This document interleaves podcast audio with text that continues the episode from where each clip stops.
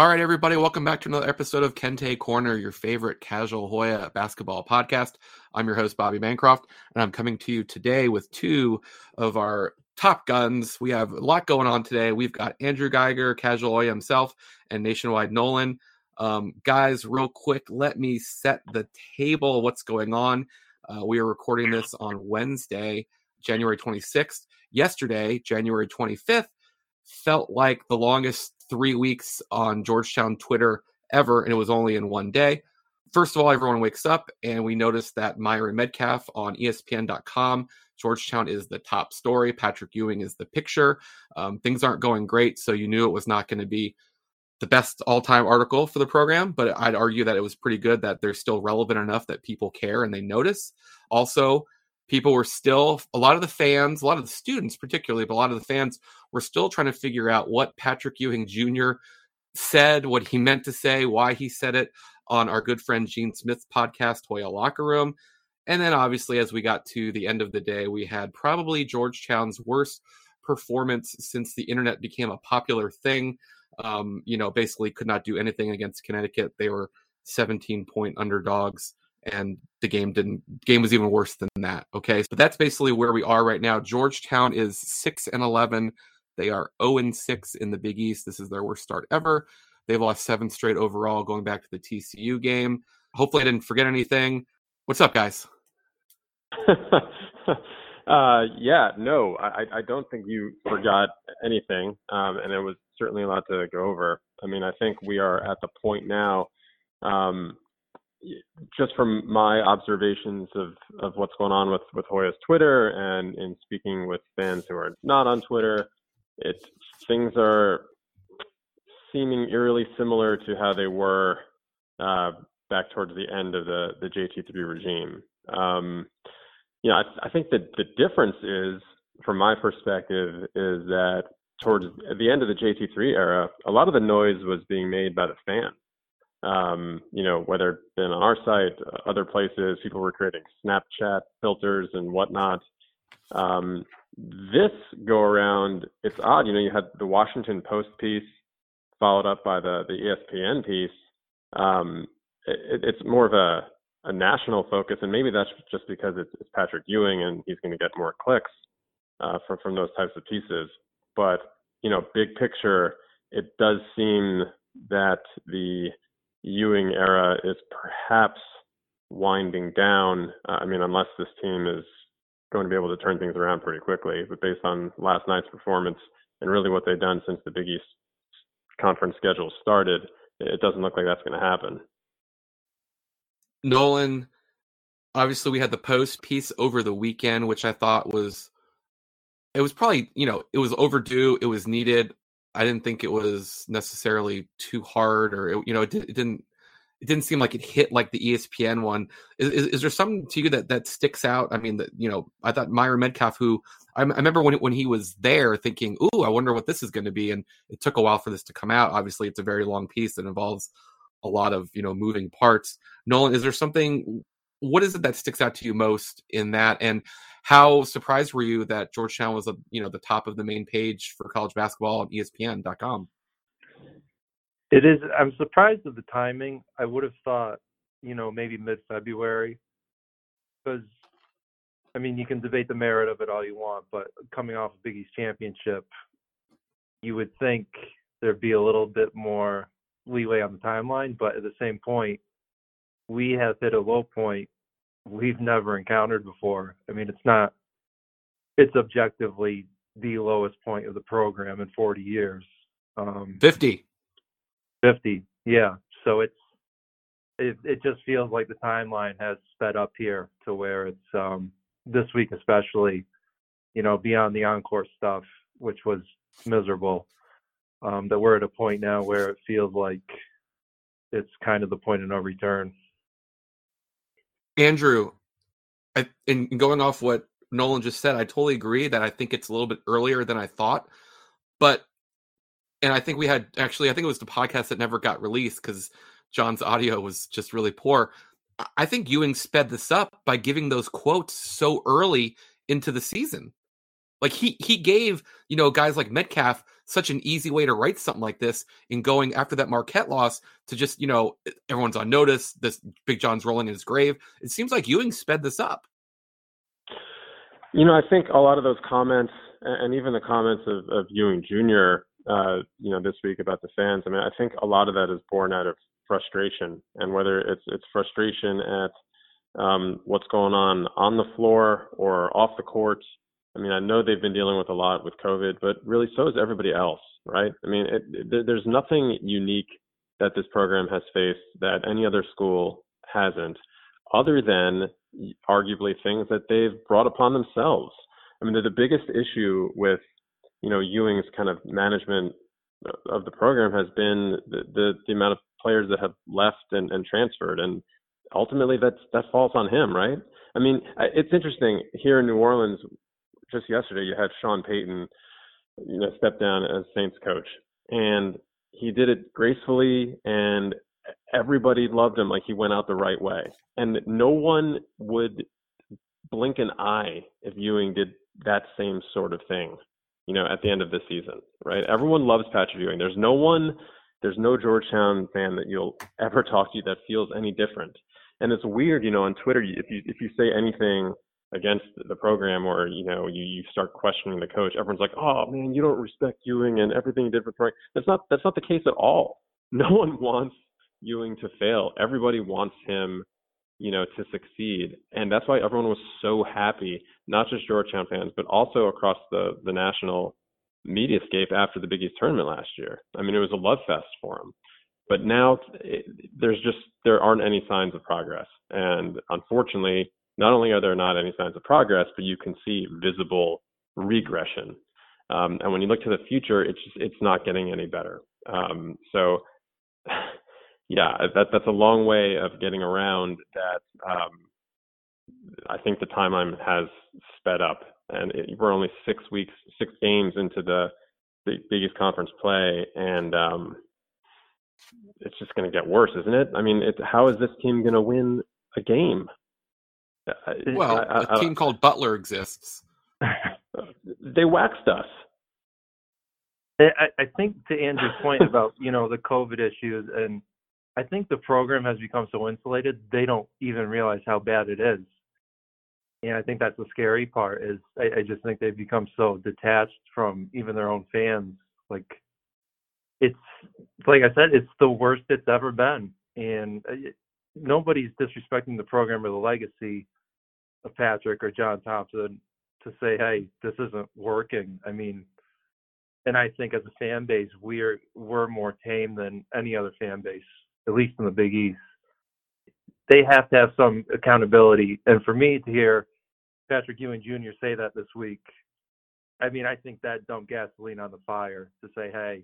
And Gene asked, part of what he said was were the words of encouragement, and then just to go into, well, we need better support from fans. Like you have to offer some accountability there, and it's just to not even get that this week is it's disheartening.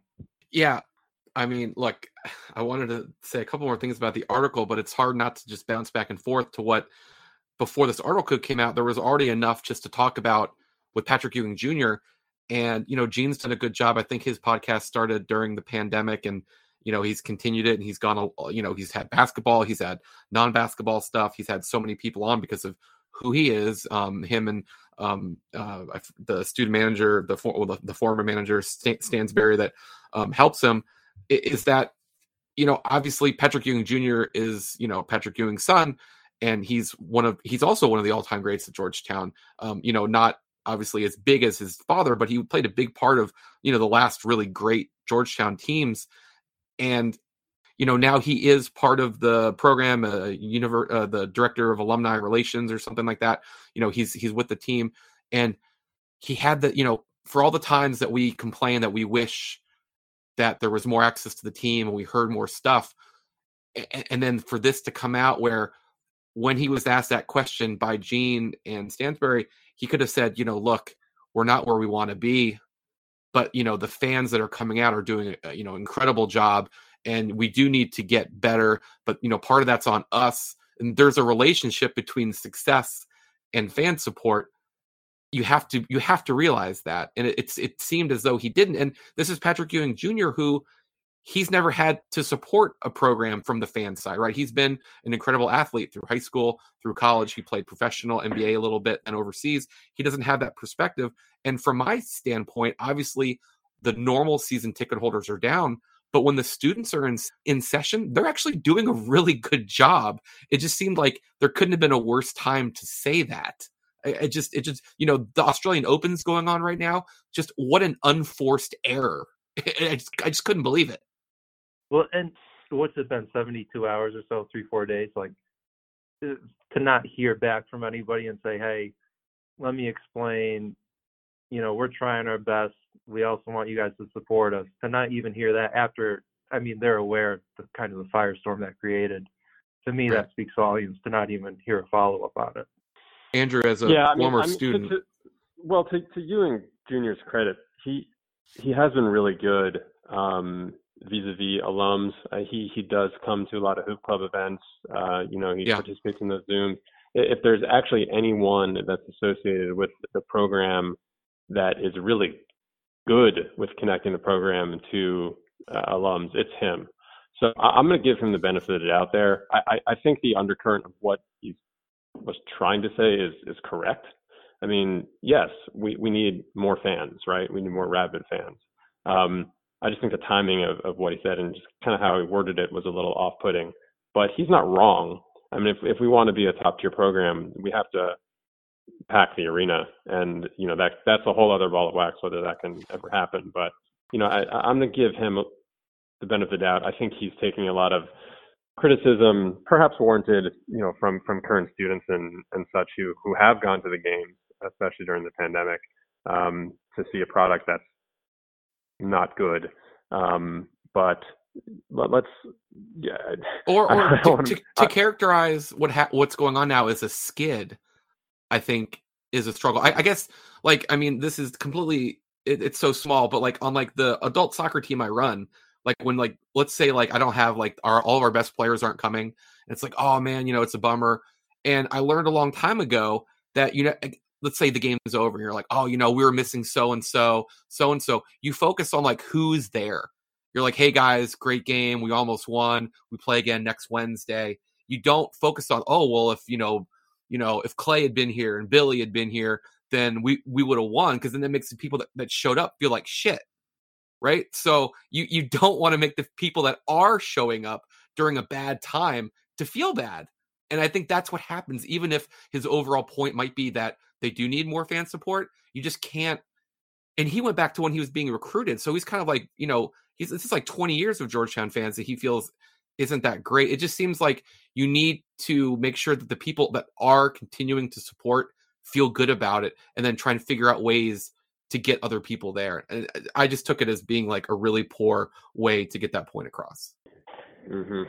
Mhm. Well, I mean, w- without focusing on, on, that, I think what's really more important is what, what, what's going on with the team's performance. I, I watched that that UConn game last night, and you know, as Nolan alluded to, it, it's it's really never been worse, right? I mean, they UConn's good, but they're not great by by any means, and they got anything they wanted. Uh, we had really no semblance of anything on offense and defense. The only reason the game was even close was because we were lights out from three in the first half. Um, but that had 20 point loss written all over it from the get go. Um, well, I mean that, yeah, Vegas can palm everybody. That, that I mean, yeah. But that's so is that's you know if you take a step back, is is that something that's acceptable for the program. I mean, why should we ever be the fact that we're a 15 point dog to to UConn tells you really everything you need to know, right?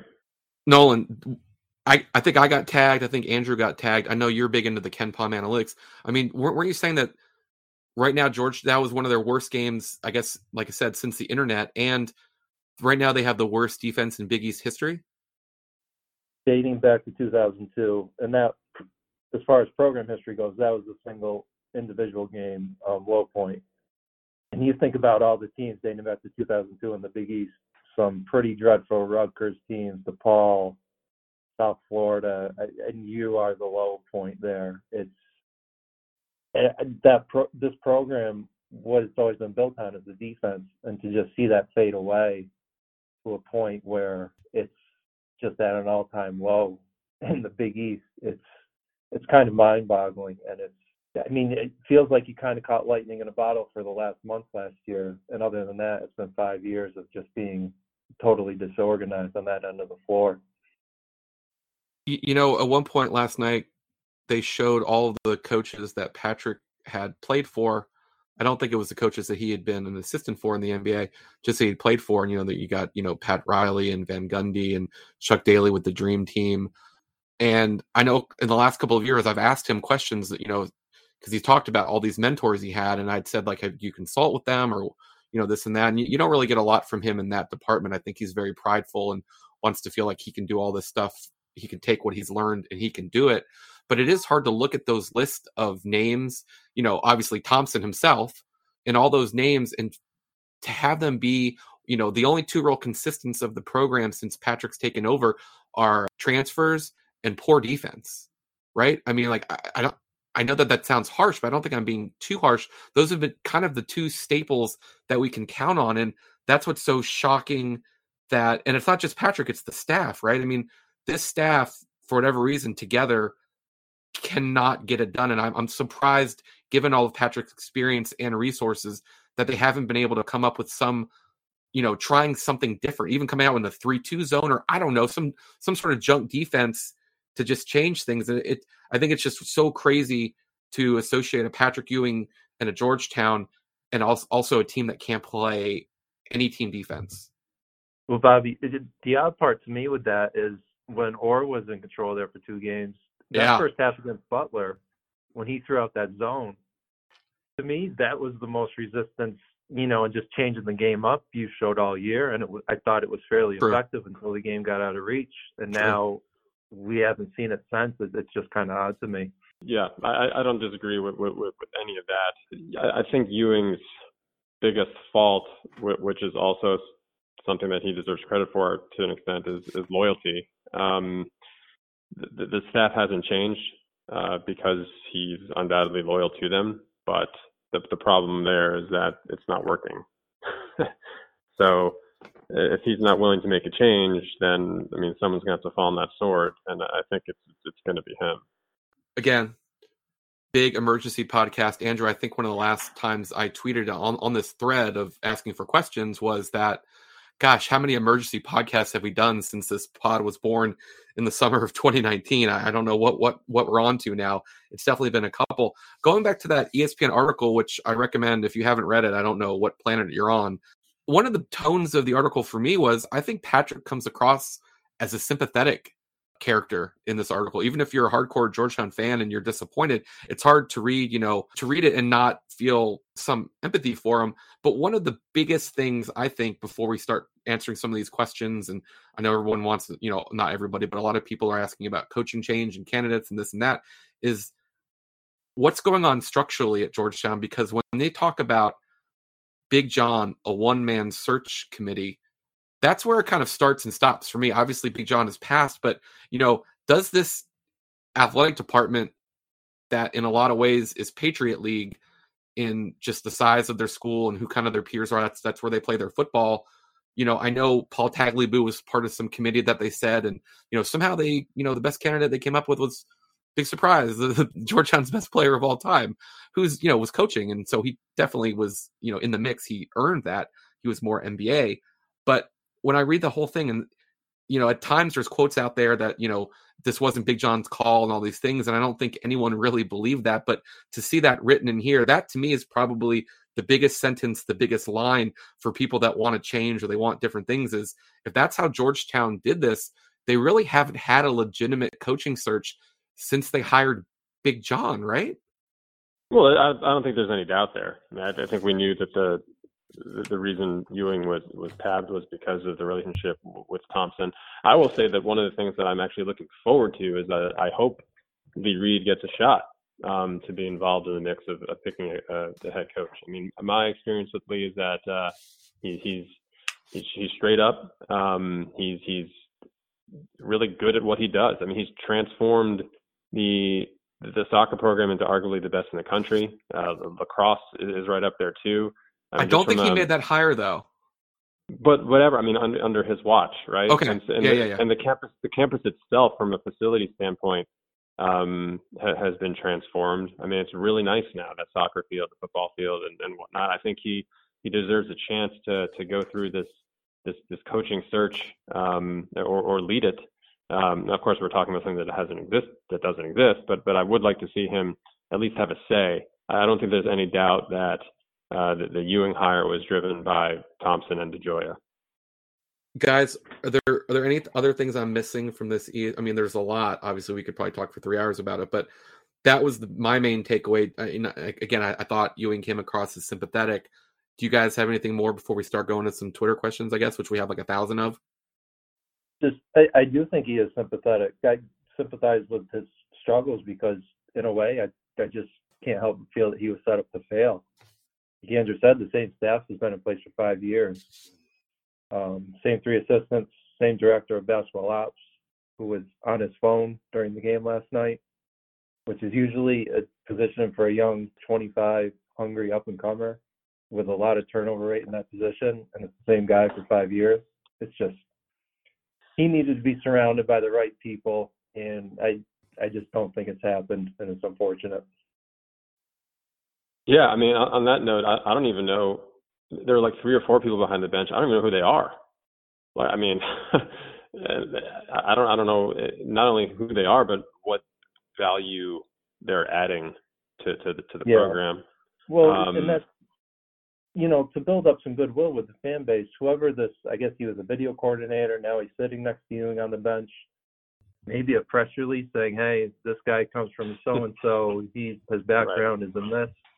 just say, okay, well, this makes sense. Maybe he's offensive driven, defensive driven. This sounds like something that could help the program. Instead, we don't even know his name. It's, I mean, it's it's kind of nuts.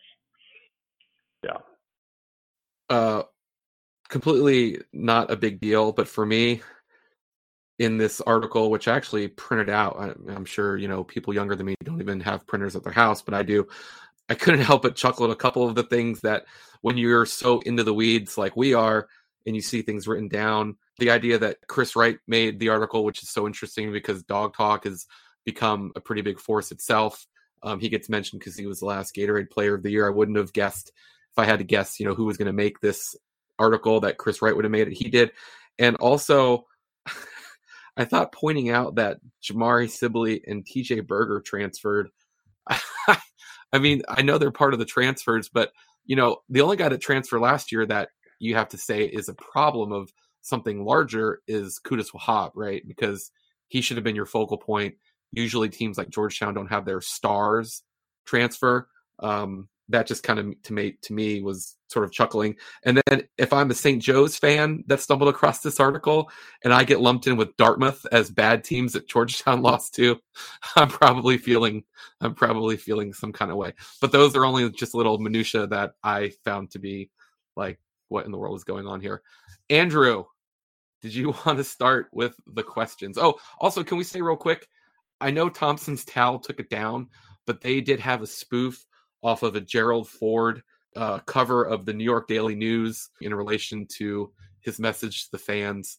I thought it was funny. I couldn't believe anyone over there would have that reference. I guess now we're just getting to all the things that kind of made me chuckle yesterday.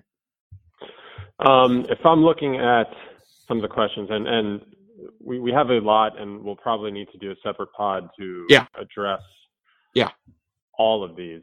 Um, let me just grab one right here from um, at Talk and B Practice, and this guy does a good job uh, on Twitter. Uh, generally, he's he's you know adding the AD a lot with things that the program could do better um, vis-a-vis social media and, and, fan engagement and such. But uh, a common take seems to be that we'd be a much better team with Wahab in the fold or even Tre King.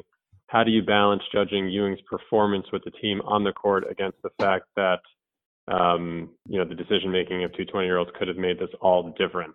I mean, I guess what he's getting at is if we had Wahab and or Tre King, would would the team that's on the floor be producing different results? Go ahead, Nolan. given Wahab's here at Maryland, it's I I don't know. Maybe you're better than Butler. I, I don't know if I could argue this group any higher than that. It's and that was an unfortunate loss. It, I mean, it left, left just a massive hole in the middle, and we've seen that play out. We're trying to find a solution there, and none of the three are really built to step into that this year. So it, it, I mean, it's a big loss, but the way things have gone, I really on both sides, on his at Maryland and what's happening here, it, I I don't know if it really moves the needle a ton. Um, at Thorny87, how much blame should we put on the administration versus Ewing for the current situation? This refers to both on-court product, but also in-person product engagement. But I think we, we, we discussed a lot of this. To be honest, I, I don't know how much input the administration even has, um, or, or impact the administration would even have if they approached the basketball department uh, with anything at this point. I think that was different in the JT3 era uh, I think there was a lot of fan engagement. I mean, we changed the we changed the court at, at Cap One. Uh, you know, adding Kente to it. Uh, it seemed like JT3 was receptive to a lot of things that the fans wanted to do. I, I don't see any of that going on um, in the Ewing era unless I'm missing something. I think, and I know people are probably tired of hearing about this, but I thought one of the first signs, and it was kind of his first, you know, stamp on the program outside of recruiting, which you know he got in there you know late, so you know did a pretty good job with Pickett and Blair. But uh the first schedule that came out, that was basically the worst schedule KenPom had ever seen. And I, I think right off the bat, that is where someone, probably your AD, maybe someone else in whatever infrastructure you have, your chief of staff, I don't know, it is says, hey, you know what? I get why you want this to be your schedule. I totally get it. But here's the deal it can't be. So instead of having like all of ice cream for dinner, we're going to have some ice cream after dinner, but you're going to have to do things like play in Phil Knight's tournament, for example, where you were you were replaced by DePaul. And I thought that was the first example of like, wow, where is the support from an administration that you know you've got a guy that's been in the NBA and there's a million things that you have to do. I think uh, Medcalf refers to it as you know running a Fortune 500 company that there's just so many moving pieces to you know um, what's supposed to be a top-notch basketball program that spends like a top-notch basketball program. And you know I know it could be just you know Bobby's nitpicking forever about that schedule, and the schedules have gotten better. But I thought that was the first glimpse of what we saw of a lack of you know hey I know you want to do this, but you need to do a little bit. You can't do completely that. And I, I thought but, that was the first example. Yeah, for me, I mean, the lines get blurred for me because him just stepping in in the first year, did somebody pull him aside and say, "Hey, take the easy route here, like build up some confidence"? Where, I mean, where did that come from? It just knowing how much of a competitor he is, it that schedule kind of took me back and I was just surprised he went that soft with it, and it just made me think, okay, maybe that direction didn't necessarily come from him. Um, I don't know okay. if it's our Atlantic Time commentator who helped him with that, or or what it is. Well, uh, well, then, and that's a that's a nice segue. Uh, at, at Hoyachella, follow up question: What is the current position and role for Ron Thompson? Is he still the acting chief of staff for the program while also doing play-by-play commentary for basketball games? Bobby? Um, I will say that I'm working on that. Um, you know, go, going back to 2017, Jon Rothstein, who I don't necessarily find him to be all that interesting or charming or funny, but he did. He's got stuff out there that you know Ronnie's the chief of staff. Now, if you go to the website, you can't find him listed. Okay, um, he's visibly around the team on most game days, and if you are a nerd like me, and you analyze every picture that comes out of that place, sometimes you'll see him in the background at practices and things. So um, I don't think that there's an official answer on that yet, but I think it's clear that he's involved somehow. Mm-hmm. Um, let me choose this one because I think this is really the one that everyone wants your opinions on. Uh, this is from our guy at Over the Hilltop how likely do you think it is that Ewing does not remain as head coach after this year? If there's likely to be a new coach, what qualities would you think are most essential for that new coach to be successful? let's let's tackle the first part of that question. I mean, if you had to guess here on January 26, 2022, whether Ewing is the coach game one next season, uh, Nolan, what do you think? The way it's trended this week, I'm not convinced he's even the coach in New York for the Big East tournament. It just feels like this has really snowballed, and that's probably an overreaction. But as far as next year, I, it it would be hard for me to see that you can just run this back again. And if he was back, you'd have to make major changes that I'm not sure he would be willing to do um, with his staff. Bobby, do you want to go first? sure. Uh, I think he he gets the season, the remainder of the season, unless at some point he just says I'm I'm fed up with with all this. I just don't want to deal with it anymore. Um, and I'd be totally fine with that, and you know, wish him well. I mean, again, it's Patrick Ewing. He's the he is the Georgetown program. So um, we knew when he was hired that this would only end badly, likely, um, similar to the way Chris Mullin left St. John's but Ewing still has the chance to kind of go out on on his terms rather than being forced out, which would be ugly for everyone involved. Um, so I'm just I do think he'll he'll get the Big East tournament and get to finish out in, in MSG, uh, the home away from home, so to speak. But I would think that he would not be the head coach um, for Georgetown probably by April 1st. It's my sister's birthday. What are your uh, thoughts, Bobby? My my thoughts are that you remember when Esherick said, you know, I'm going to be here another 30 years, whether you like it or not. and, and, and, you know, I think he meant that. And I don't think we're going to hear Patrick say something like that. But Patrick's only leaving if Patrick wants to leave. You know, sure. De- DeGioia and Lee Reed were not getting rid of JT3, right? It, it took a board and all these things that happened. That's not happening here. And I I just I think he'll be coaching next year. And it's, I mean, day by day, it's harder to see that because the walls are kind of closing in. Like they're they're not just sort of like bad. Like they're gonna like I thought they'd go five and fifteen, which is not just like historically awful. But a lot of things right now, like this is their worst start in the Big East. They've got the worst defense of all time. You know, all these things are happening, right? I, I just think I just think of you know my days growing up liking the Knicks because of Patrick Ewing and he was such a warrior. And then even then watching him play with those bad knees in Orlando and Seattle, man, I, I can't see him walking away. I really can't. But I, I can't see it coming back. You can't bring back the whole the whole band for for year six. And where this does get tricky, and this is the question that needs to get asked starting in February, is if he hasn't had an extension yet, he's going to need an extension. And that I think is the most interesting part of this is because even though it's Patrick Ewing, they can't give him like a five year extension, right? I mean, we're talking two years with like an option, or you, I mean that that that that's where for me it gets. I don't I don't think he's going to quit before next year. Well, if, if if he if he has that that six year deal that was mentioned, I think in the in the Medcalf piece as well, then he's got one more year left. Yeah, I, but you you can't you can't you can't coach on that.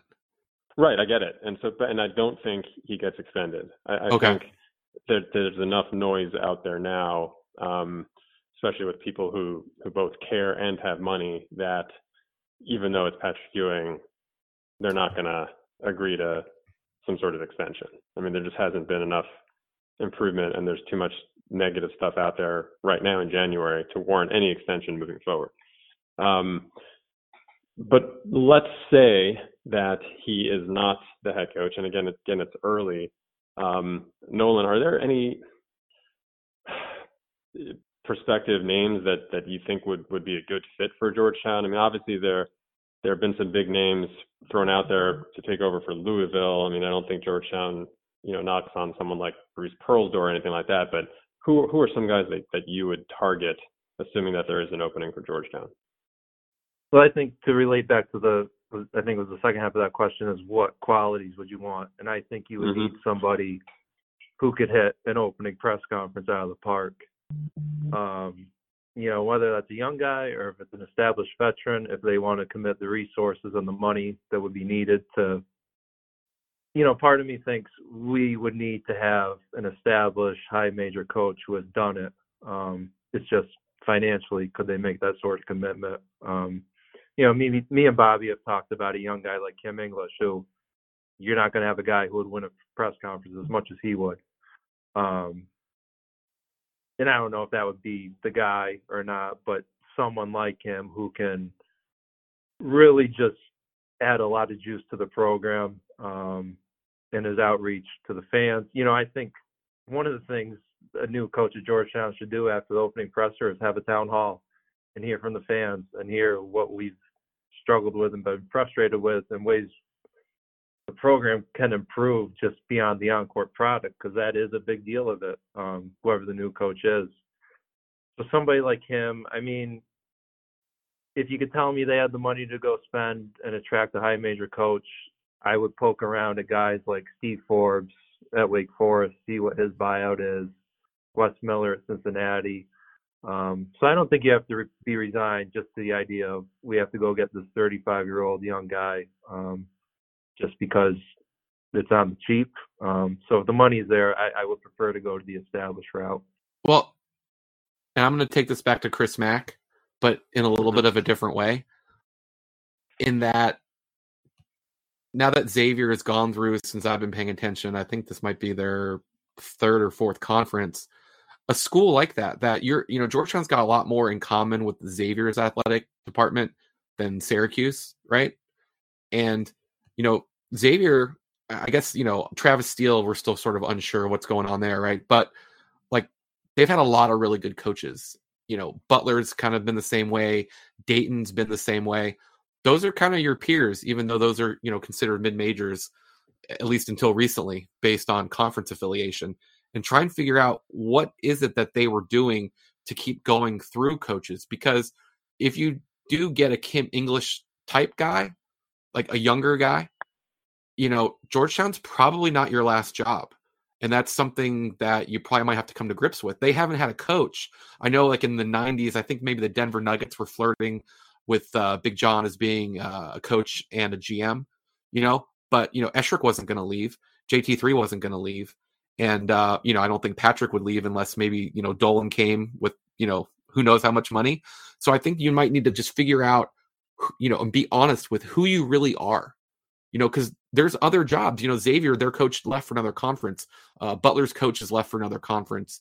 Um, you know, Jay Wright probably wouldn't do unless it's the NBA. But you need to sort of be honest with yourself and figure out who's realistic, what are we about, because they haven't had it to do that. You know, and I think that's probably more important than maybe even the actual coach is figuring out like like who we are and how does that fit for us rather than just say oh let's do a one year rental of Pitino which uh, by the way i would not be against but you you, you know what i mean? Yeah. like you need to figure out what the hell you are and then figure out who fits that best.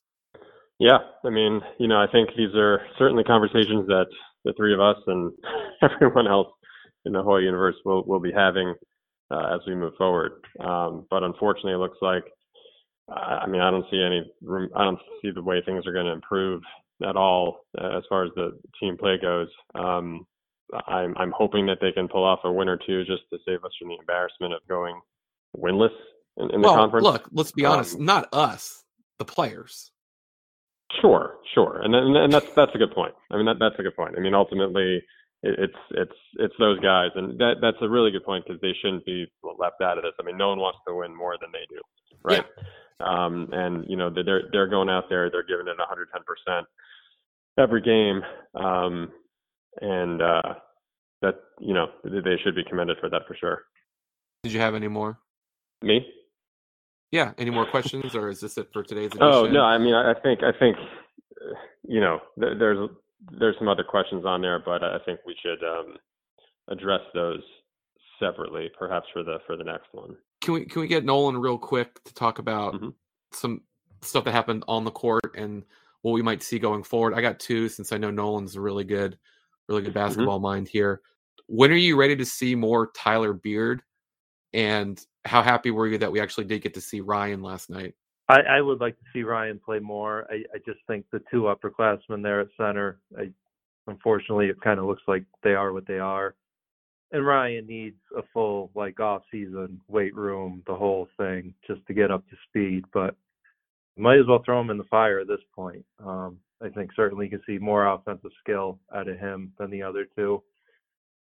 I think Tyler Beard's looked pretty good every time he's gotten a chance.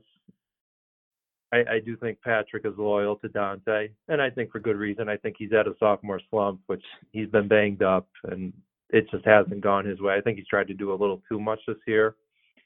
Um, I kind of like when Tyler and Dante share the court and play together. It's just yeah, it, it feels like they're in a catch twenty two. Um, like with Kaiden Rice, um, you kind of have to play him because he's such a good shooter, and without him, you really only have Don out there.